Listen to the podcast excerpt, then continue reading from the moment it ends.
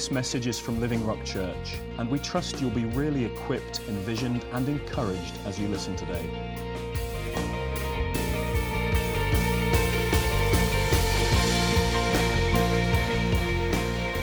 It's an odd, it's an odd animal, isn't it, to give, give praise to a lamb. It's not in its own right. If you see a lamb in a field, it's not necessarily, well, majestic is not a phrase that you would use if you were watching a lamb in a, uh, in a field or running around. It might look lively or it might look young or innocent, but majestic, awesome.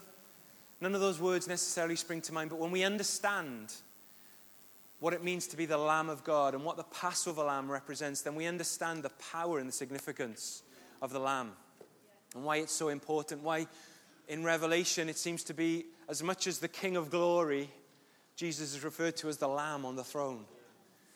And um, in, uh, we're going to read a few little chunks of, of scripture, and then um, I've got just some things I'd like to pull out from, from the Passover meal and, and some of the things I believe God wants us to focus on this morning as we take this meal together. So if you turn in your Bibles, firstly, to Matthew 26, please. And then also get a, a, finger in, a, in a Exodus, because we're going to go back to Exodus in a moment as well.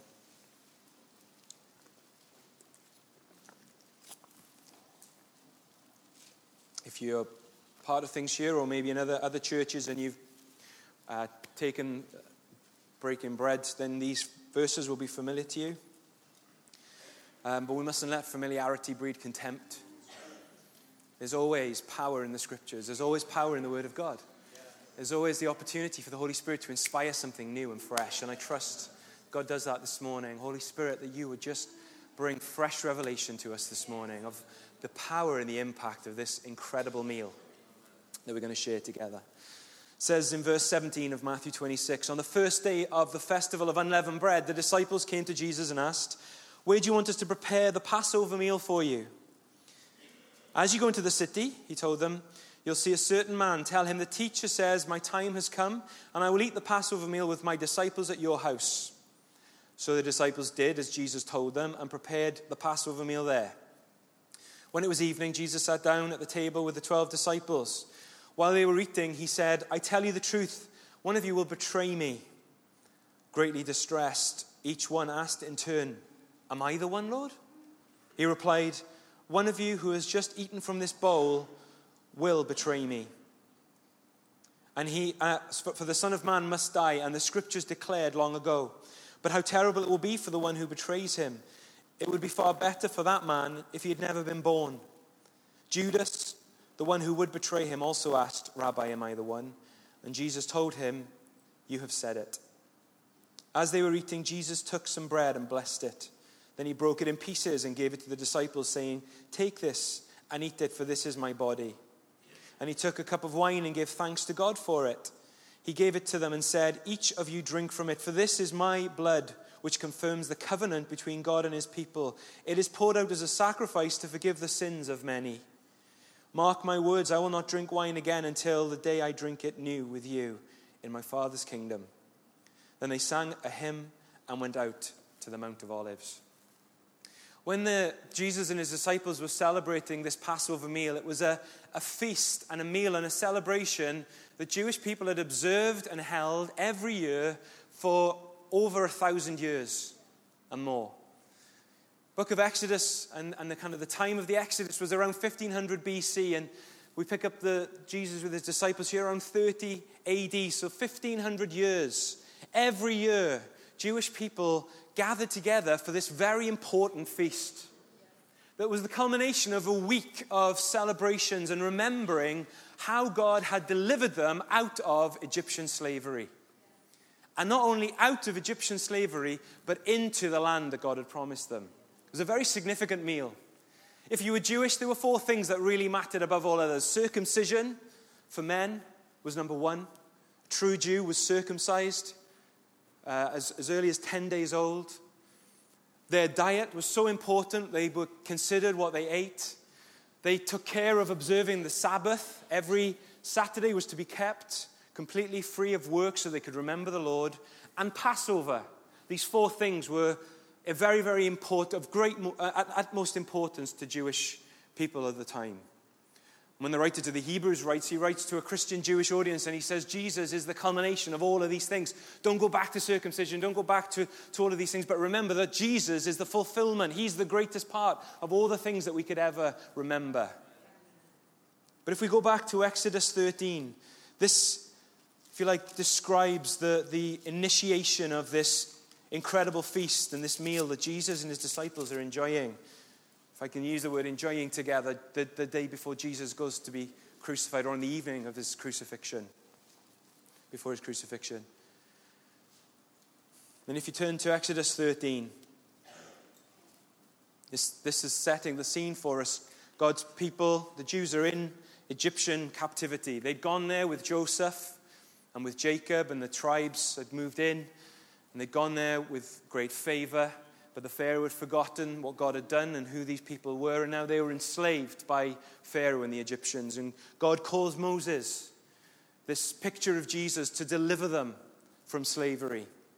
And it says in Exodus 13, verse 1 the Lord said to Moses, Dedicate to me every firstborn among the Israelites, the first offspring to be born of both humans and animals belonged to me.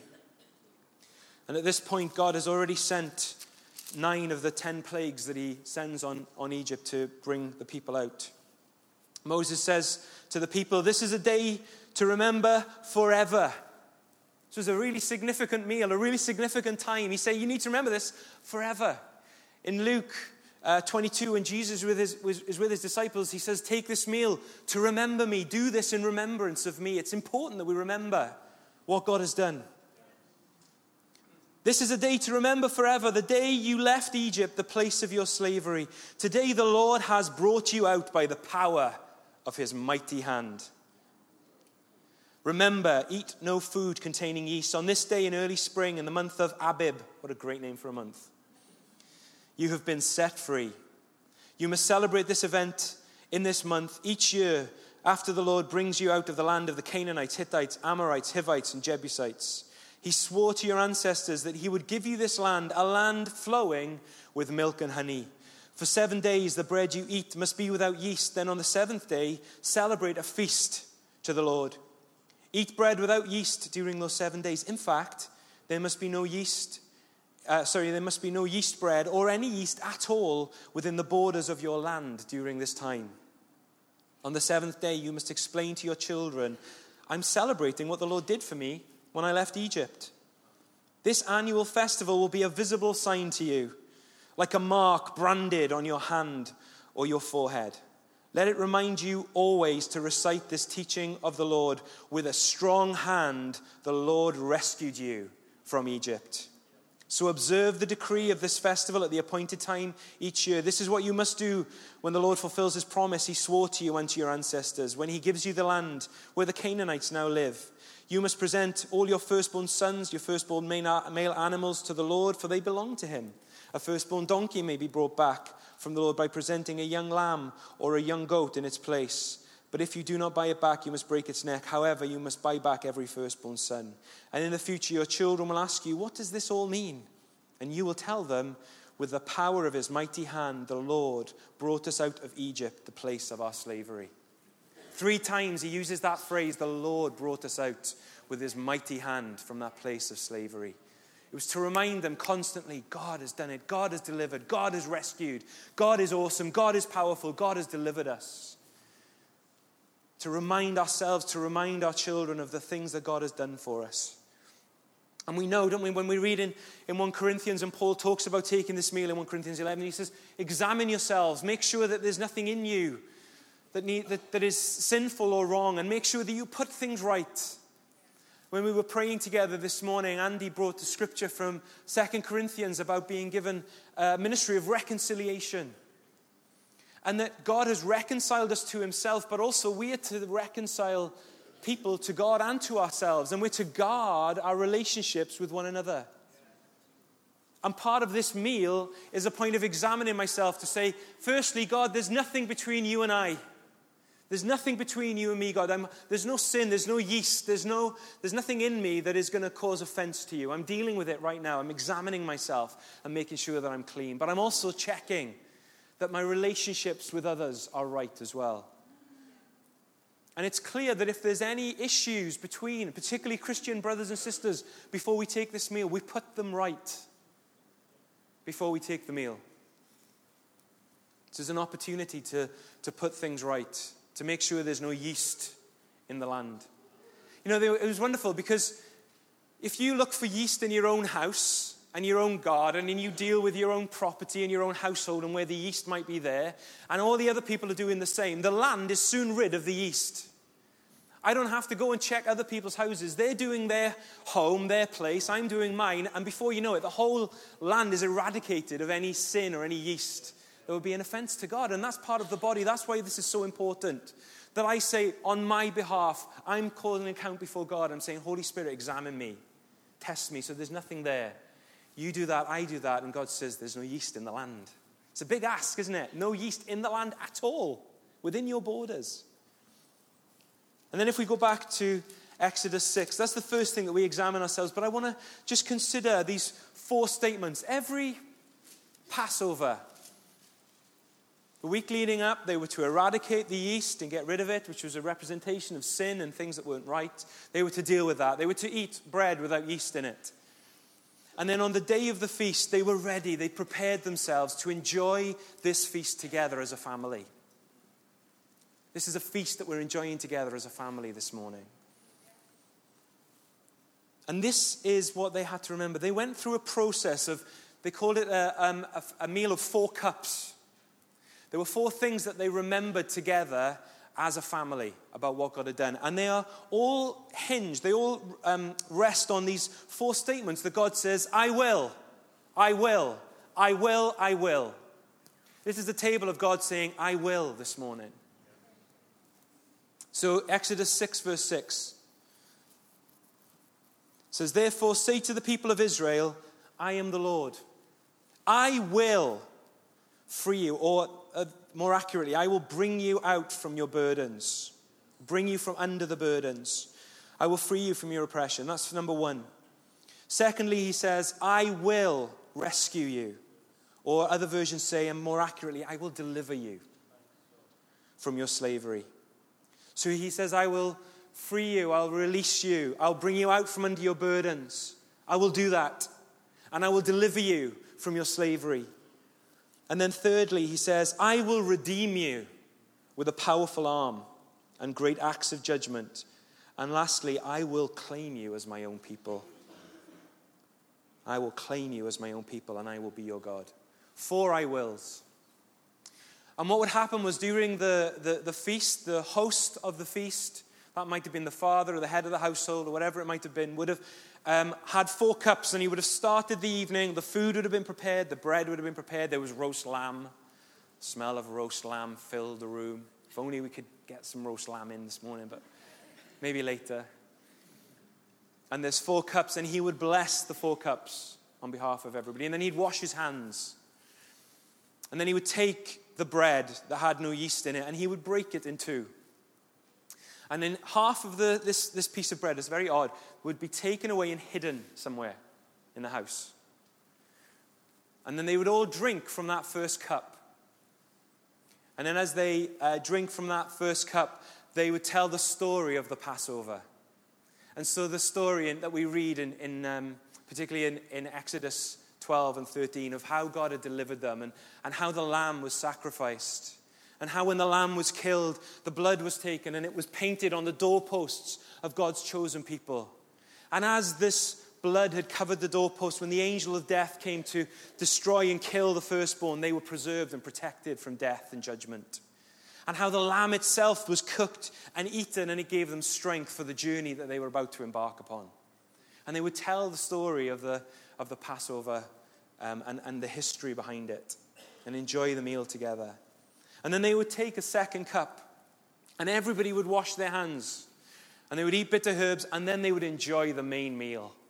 The lamb would come out and they'd eat the lamb together and they'd enjoy the meal together. And during that time, a small, the child, a child from the house would go and find the bread and bring the bread back, and they would break the bread together and eat together and enjoy the third cup. They would drink the third cup of wine. And then they would begin to read the Psalms. If you turn to Psalm 113, Psalm 113 to 118. These psalms are called the great, or the Hallel Psalms, where we get our, our phrase hallelujah, the praise psalms. And they start Psalm 113 with praise the Lord. Through to Psalm 118, where they sing together, give thanks to the Lord for he is good. His faithful love endures forever. That incredible refrain give thanks to the Lord for he is good. His faithful love endures forever. And then finally, they take the fourth cup, and during this time, they would sing together, and they'd, they'd sing hymns, and they particularly sing Psalm 136, the great Hallel, where time and again they would sing, Give thanks to the Lord, for he is good. His faithful love endures forever. And then they'd sing something about the attribute of God or what God had done for them and follow it by the line His faithful love endures forever.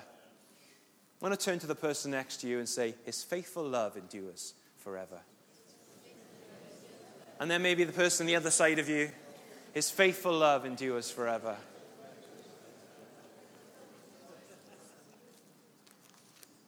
But that's what we're remembering this morning. Is how his faithful love endures forever. He's a faithful God. He's a wonderful Savior. And He's the Lamb that we are remembering this morning. And firstly, I want to say this God says this I will bring you out. I will bring you out. Exodus 6, verse 6.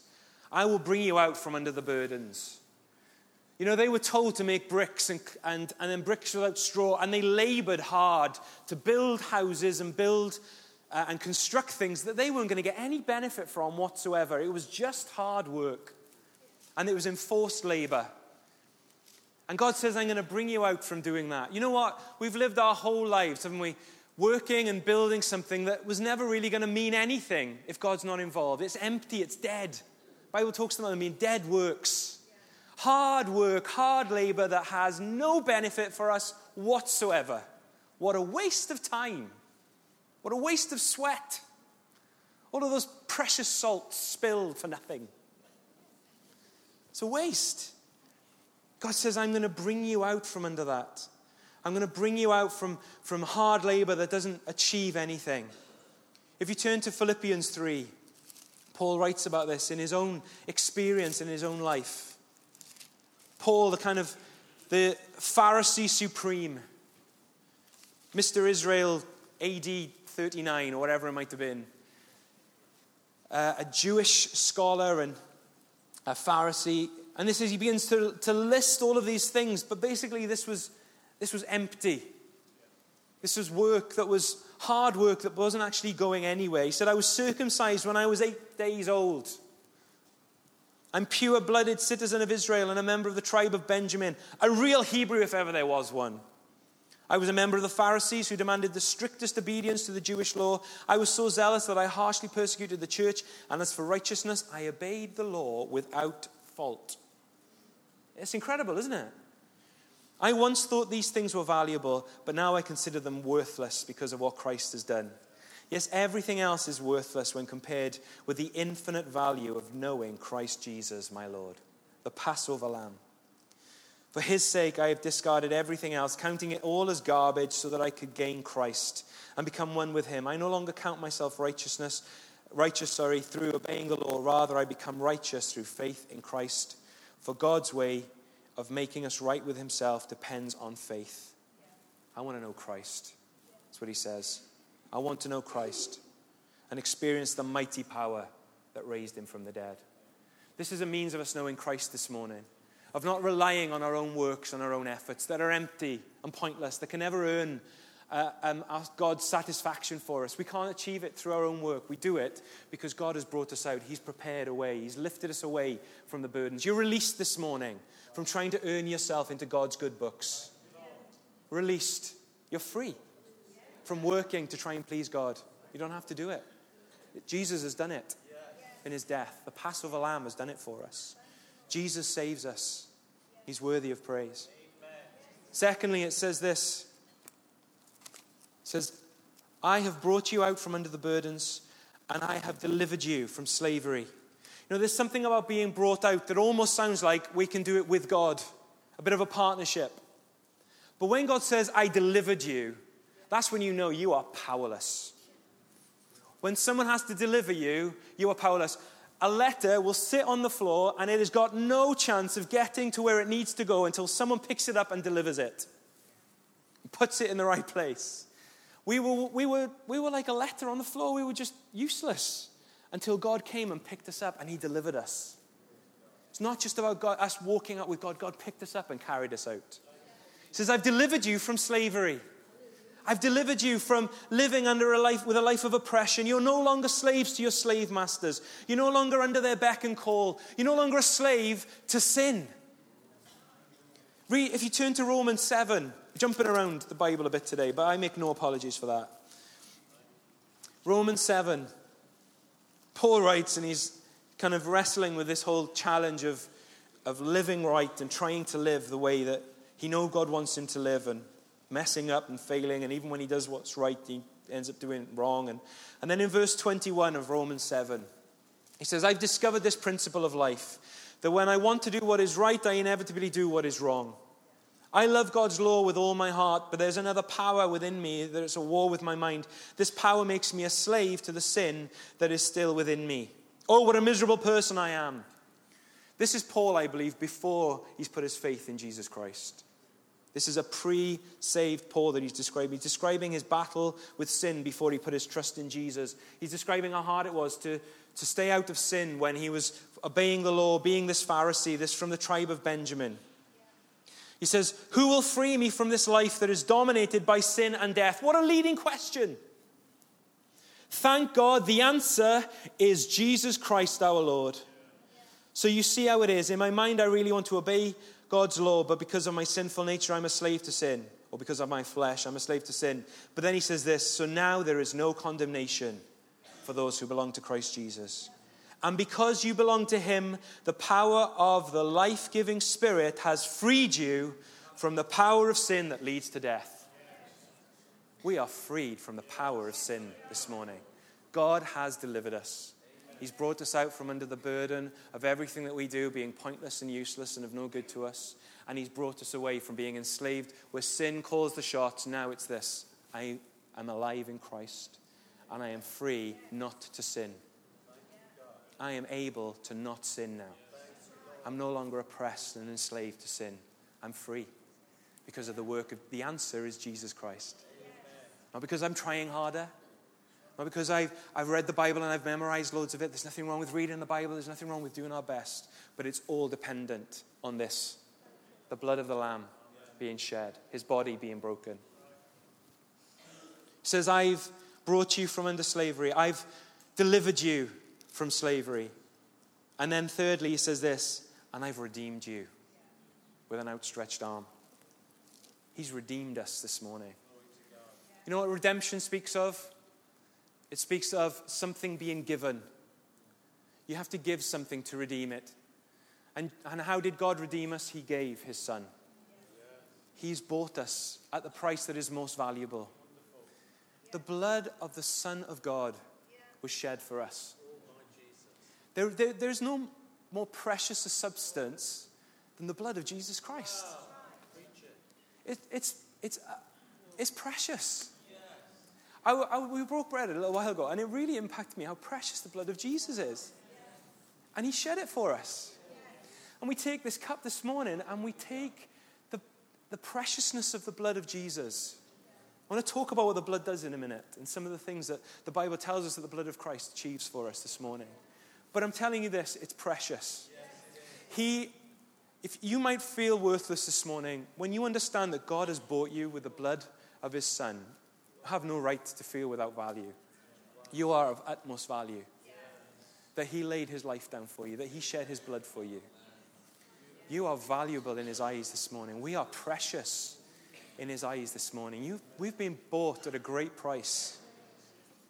We've been bought at a great price.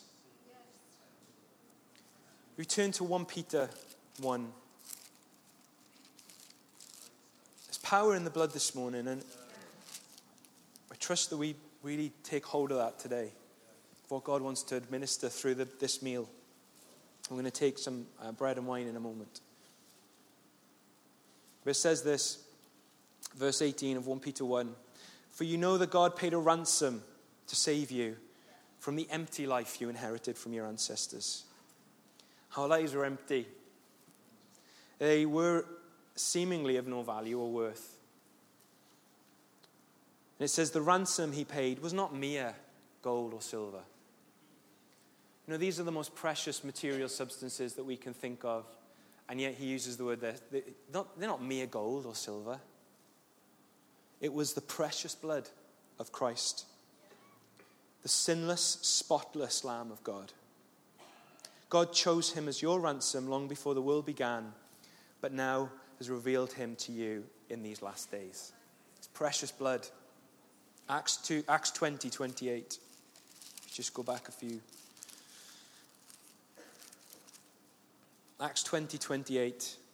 Encouragement to the elders uh, that Paul gives in, as he's leaving the, uh, the church in Ephesus. And these are some of his parting words Guard yourselves and God's people. Feed and shepherd God's flock, his church, purchased with his own blood. Purchased with his own blood. God has brought us out from under a burden. God has deliver, delivered us from being enslaved, and he's bought us with the precious blood of Jesus Christ. We are so blessed this morning. We are so blessed. Jesus is worthy of praise because he saved us. Jesus is powerful. He's brought us out. He reigns. He's precious and he gives our lives value and meaning and worth because he shed his blood for us. If we could bring the table forward, please. Um, if I could ask a couple of guys just to come and bring the table to, to this area here. And just start to, uh, we'll, we'll distribute some bread in a moment. Let's just consider what the blood actually does for us this morning before we take the cup and take the bread. In Leviticus 17, there were very strict instructions that they weren't allowed to drink the blood of animals because God said the life was in the blood. So you're not to drink the blood of animals. And yet Jesus says, Take my blood. And as we take the cup this morning, there's life for us. The life of Jesus himself is in there is in the, is in the cup. Could you, would you mind distributing the bread and just, if I could ask you to hold a piece of bread together at the moment?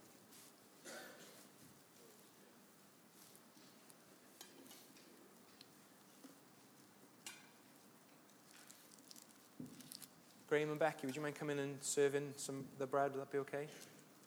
And Neil and Kim as well, would you mind just coming to bring some of the bread around? Thank you.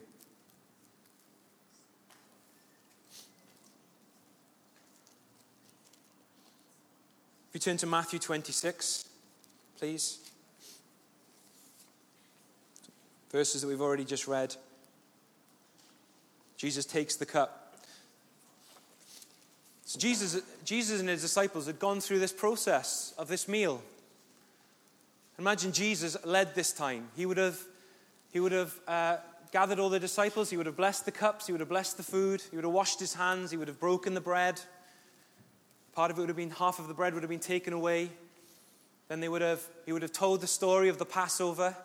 There he was, the fulfillment of this incredible story, telling the story, and him being the, soon to be the fulfillment of the whole thing to his disciples. And they're sitting there still not understanding the fullness of, of everything that Jesus was about to do. I think his disciples are still a bit, none of us still quite understand the fullness of everything that he's done at times. And then they uh, begin to take the second cup, and, and then Jesus, they, they start to eat these bitter herbs. And I think it's at that point that Judas is, is pointed out and he leaves. And then they eat together the, the lamb and the meal together. And then the other half of the bread is taken, and Jesus begins to break it and give it to his disciples. And we're going to distribute the bread at this point. And it's at this point that Jesus talks about what he's, what he's come to do. So if you guys would go out and just if we could hold the bread together this morning and we'll, we'll eat it together. Thank you.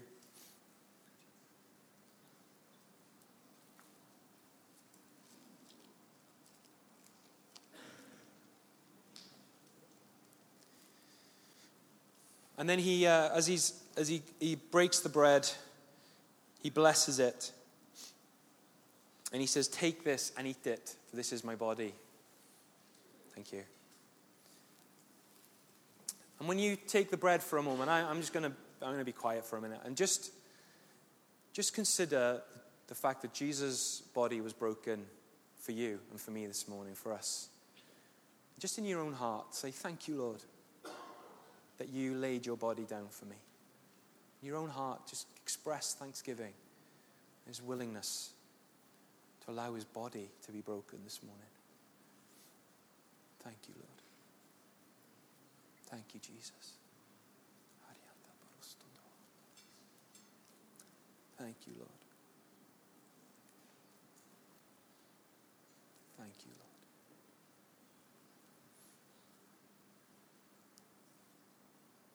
Just to say that we, t- we believe this, this is a, a meal for people who've put their faith in Jesus. You've given your life to Him. This is a meal for, for believers. If you've not done that this morning, then it's an opportunity to, to give your life to Him. But Lord, we thank you.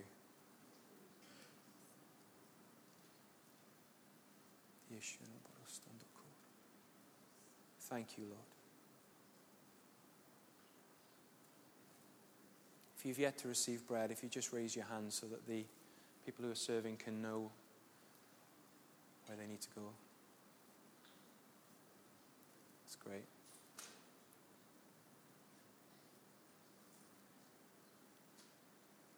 If there's anybody else that's not had any bread, if you could just make yourself known. It's got Mark and Sam and Lisa and Jenny and those guys over there. Thank you.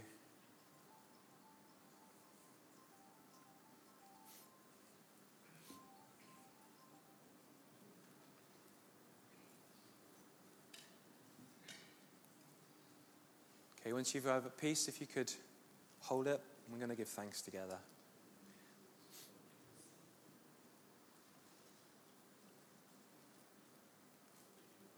Lord Jesus, we thank you. We want to give you thanks this morning that you allowed your body to be broken for us, Lord. That you laid down your life for us. Even when we were far off, even when we weren't interested in you, Lord, you died for us. And we want to give you thanks for that this morning. Lord, I pray that as we take this bread, Lord, that you would just reveal to us again how great you are how worthy you are, Lord, and the incredible work that you did for us on the cross. Amen. Amen. You pour the cups. Thank you, Lord.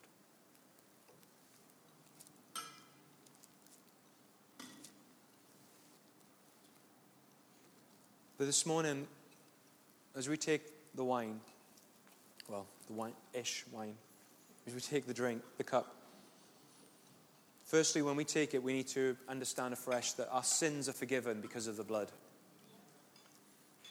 The blood has brought about the forgiveness of our sins.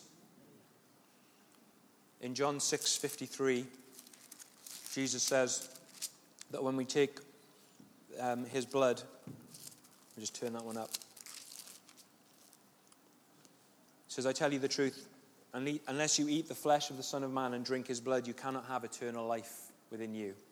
There's life for us this morning. And that as we eat his flesh and drink his blood, Jesus says that we remain in him and him in us. That when we take the cup and we understand the blood, means we understand that he's justified us this morning, that he's made us right in God's sight this morning. That is so significant. The blood of Jesus, we are justified. It's not just as if I'd never sinned, but also his righteousness. God sees the righteousness of Christ when he looks on me. Not that I'm neutral, but that I have his righteousness. I'm clothed in his righteousness this morning.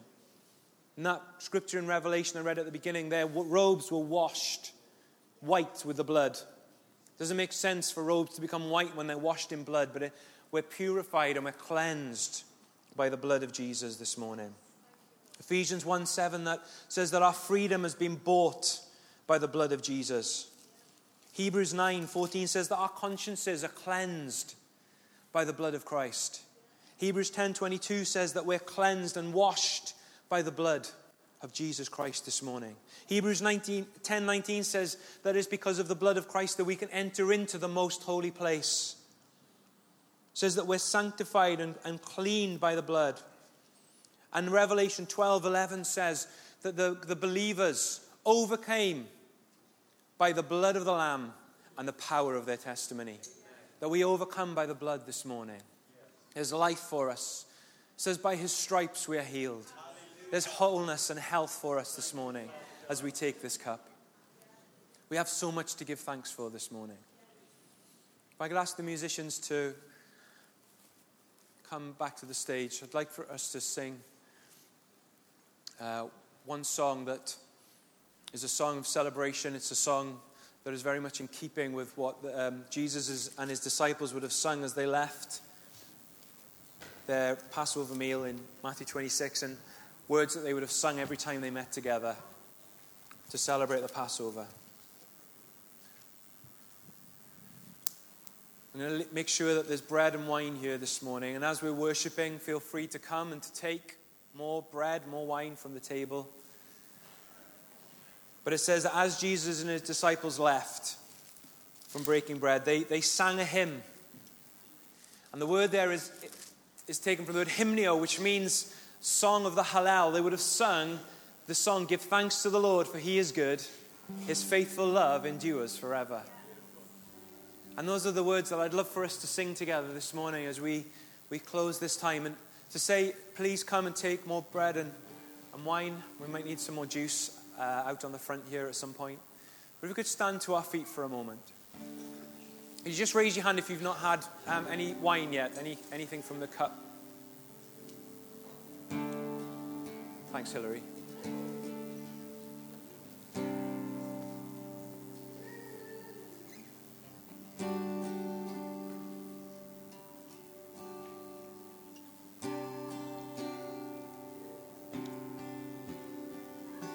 Hand up just a little bit longer if you not got the not had from the cup yet. Okay.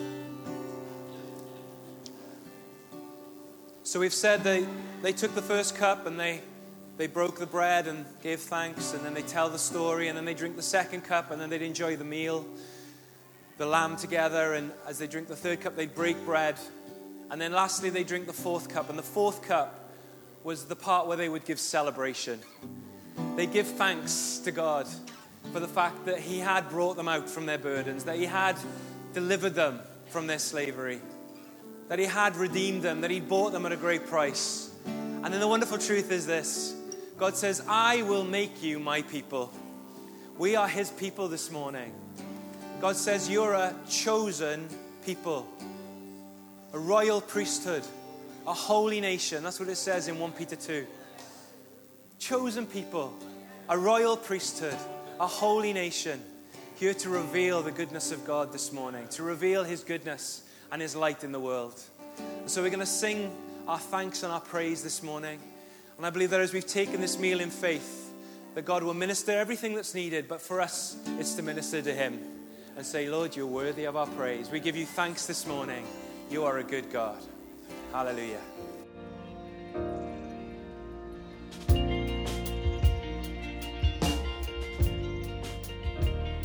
Thanks so much for listening today. For more information about Living Rock Church and for more great teaching, please visit www.livingrockchurch.org.uk.